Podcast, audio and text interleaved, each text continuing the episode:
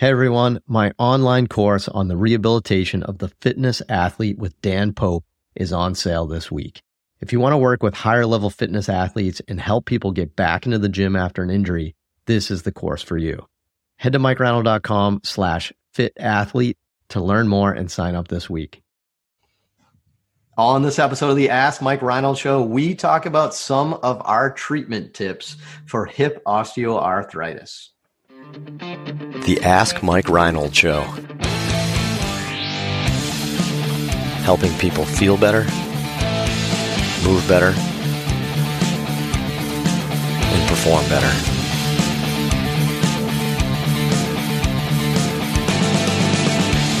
Before we get to the podcast, I wanted to make sure you knew about my free online course on the introduction to performance therapy and training.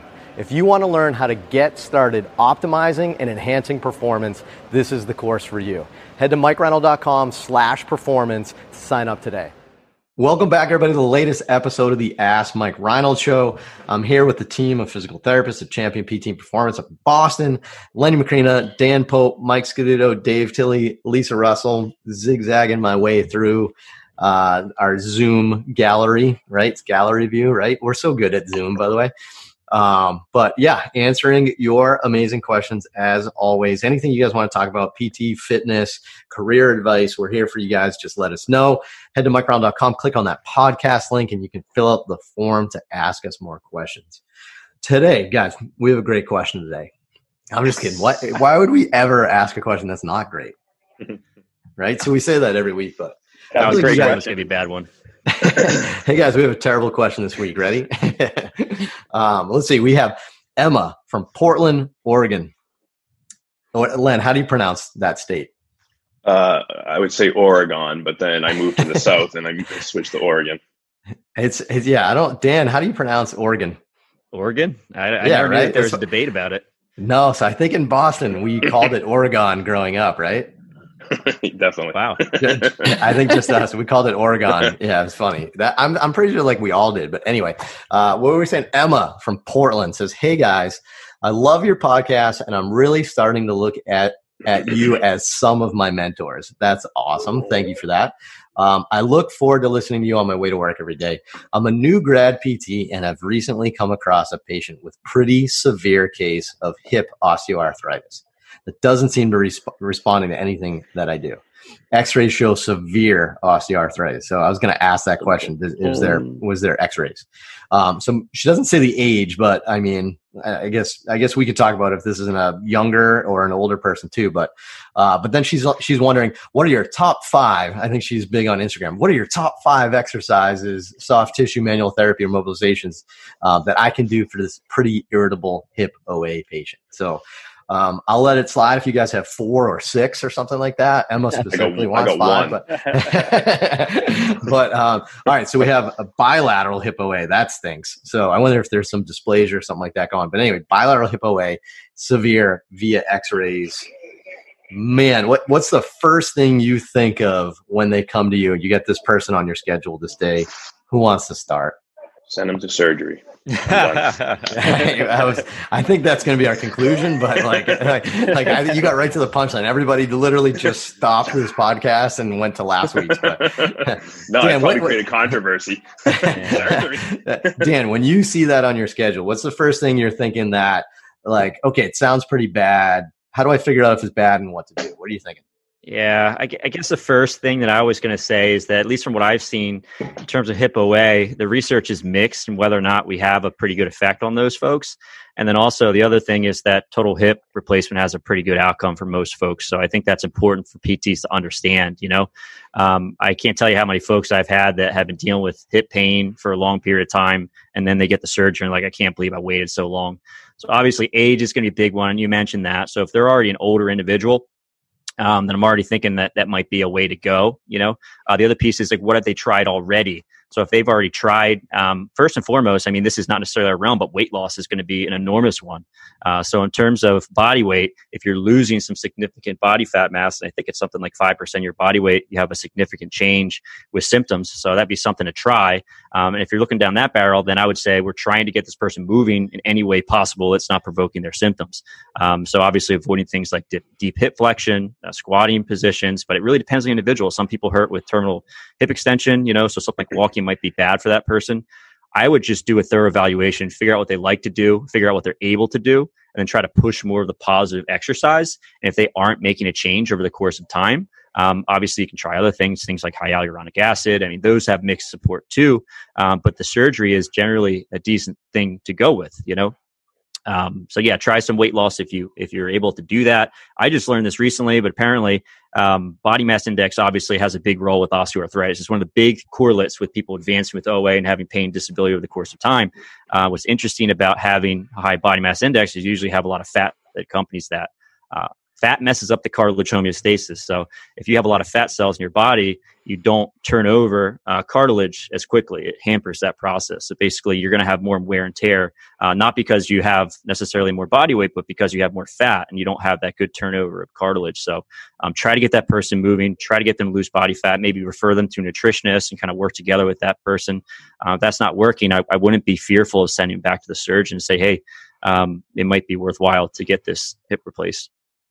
Makes sense. Yeah. How about you, Dave? What do you think? Especially, and Dave, I'd love to hear your thoughts too on like maybe somebody that's that's a little younger and more dynamic, and not necessarily the older population.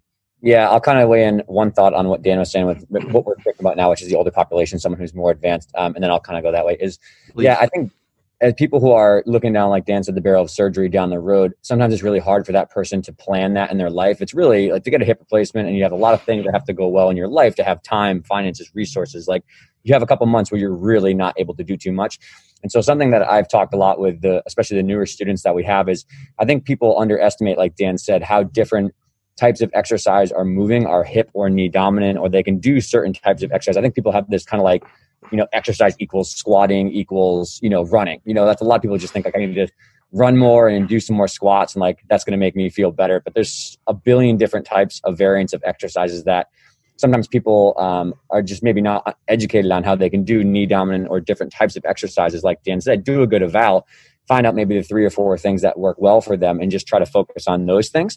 Um, I've had some people in my past, uh, you know career who who did really well with just walking in a pool was their version of like getting their heart rate up. And they never thought about that as being something especially for hip OA, to unweight some of the hip joints. So play with a lot of options there. And then i think on the on the younger active population side is obviously this is where i'm more involved in in terms of my regular clients is these people typically have a lot of osseous and um, you know chondral things that are just the way they're born they have more shallow hip sockets. They have um, their the angles of their crossover sign, what they're called, are sometimes more concerning. And these people typically need a surgery at some point to either restore that anatomy or to give them new anatomy that's going to help them be more comfortable. And for these people, typically, it's it's a lot of this is education on the right dosage and addition by subtraction. Like I find so many people that don't realize some of the things they're doing similarly to what we just talked about are, are provocative. You know they're they're squatting super super deep because someone said they should do that because it's just a good full range motion squat it's like there's, there's a benefit to that for strengthening but so many of the people we see especially in the fitness fitness or crossfit space like okay unless you want an olympic lift there's really no reason to do a super deep front squat. Like i'm i fall into that camp that i could i could go very very low and, and load that heavy and my hips start to get cranky if i'm not taking care of myself. So what are your goals? What do you want to get into? What, what's your version of this? And then a lot of that stuff is just grunt work, you know, just grunt work of like hypertrophy of the smaller deep hip stabilizers. We do that with the cuff quite a bit, you know, hypertrophy of the cuff, but the hip has just as many supportive muscles that need to be, you know, getting attention for that very lax, that younger osseous kind of uh, client. Nice. That was great. Uh, what do you guys think? Lisa, Mike, any, any input on this on stuff you guys seen? Yeah, I can go. I think uh, part of the question was what, what kind of soft tissue techniques or joint hmm. mobilizations uh, do we use or do we prefer? I think definitely working on the posterior and the, and lateral hip structures. So that's the piriformis, the glutes, deep hip external rotators, um, and then glute med and glute min. These I think these structures tend to be sensitized or just uh, uncomfortable for patients. Um, so kind of get in there, do some soft tissue, make that make the soft tissue potentially feel a little bit better, maybe neuromodulate some of that tone then work on uh, some of those isolated strengthening exercises that Dave was talking about through hip manuals or with the band or with some weight. Um, and then I will do some joint mobilizations, whether it's like an axial distraction, maybe a lateral uh, hip mob, something like that, where it can help decrease some of their pain uh, potentially. Um, so that would kind of be my strategy from a manual therapy standpoint. Yeah, that's good I input. Just, I like I like that. Combining that with some of the exercise modifications for Dan and Dave, I think that's good. What's up, Dave? I just want to agree with Mike because I think in my population, but especially in the ones that we're talking about with Dan stuff, is like it's it's very easy to undertrain those structures and to get kind of you know a, a, a, very quick fatigue of those things that are stabilizing the hip joint, just like a cuff would. So like people typically are underdoing hip thrusts and proper you know side plank clamshells, side band walks, things of that nature. So yeah, I mean, and they make a difference. They really do make a difference. I honestly think just getting them moving, getting them confident in that movement, and getting those muscles. I hate to say firing because that's you know like muscles can't just like they get extinguished, but get those muscles going.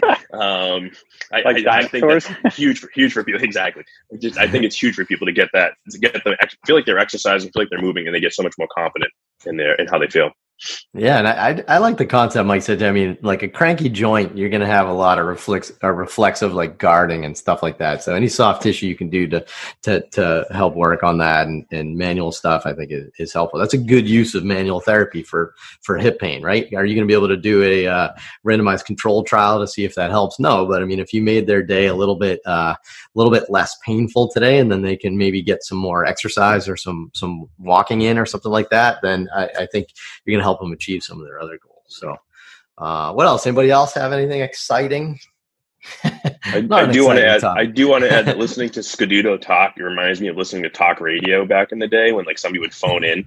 Like it says, is it really that bad? hey guys, like long time listener, first time caller. caller. I just want to say the Red Sox stink this year. No, sorry. um, yeah, no, I, I mean, I, I think, you know, good summary of all this. Uh, uh, great stuff, I think, from the team here. You know, uh, the one thing that, that I thought of while you guys were talking to is funny is a lot of people ask me about our movement assessment that we do, like in our, our champion performance program, stuff like that. And they say, like, well, can, you know, can I do this in older people, like even elderly people, people with severe OA? And we're like, of course you can. That's the whole concept is you want to go through the basic fundamental movements that humans do and then just see what they can perform and then work within that, right? Like try to help people work within that. If somebody has pain with squatting, but they don't have pain with like stepping and, and hinging, for example, then just don't squat and step and hinge and, and, and, and still work on some of those other things. You know, I don't think the solution is to just uh, sit on the couch. If that makes sense. So uh, awesome. Another great question. Thank you so much, Emma from Oregon. just kidding, Oregon. so, uh, no, but Emma, great question. Appreciate that. I'm sure that's actually something that a lot of our listeners probably deal with. So hopefully that's good. Um, heck yeah, are they gonna, you know, maybe go back to the doctor and need something? That's okay. But remember, everything you're doing right now is going to help them feel better after surgery if they do need that. So, so keep a good optimistic mindset with that. You know, everything you're doing is probably still going to be beneficial at some point in time. So another great question. Appreciate it. Again, head to mikereinold.com, click on that podcast link, and you can ask us more questions. Be sure to rate and review us on iTunes and Spotify. And we will keep doing this and see you on the next episode. Thanks so much. Thanks so much for listening to the podcast. If you have a question you'd like us to answer, head to mikereinold.com slash podcast and fill out the form to submit your question. If you enjoyed this podcast, please subscribe, rate, and review us on Apple Podcasts, Spotify, or wherever you listen to your podcast. And please share this with your friends to help spread the word. It would really mean so much to us. Please check out all my online courses, articles, newsletter, and more at mikereinold.com. There's always a ton of great perks for my newsletter subscribers. And be sure to check for my other podcast, the Sports Physical Therapy Podcast, where I go deep into topics and interview leaders within our field. See you on the next episode.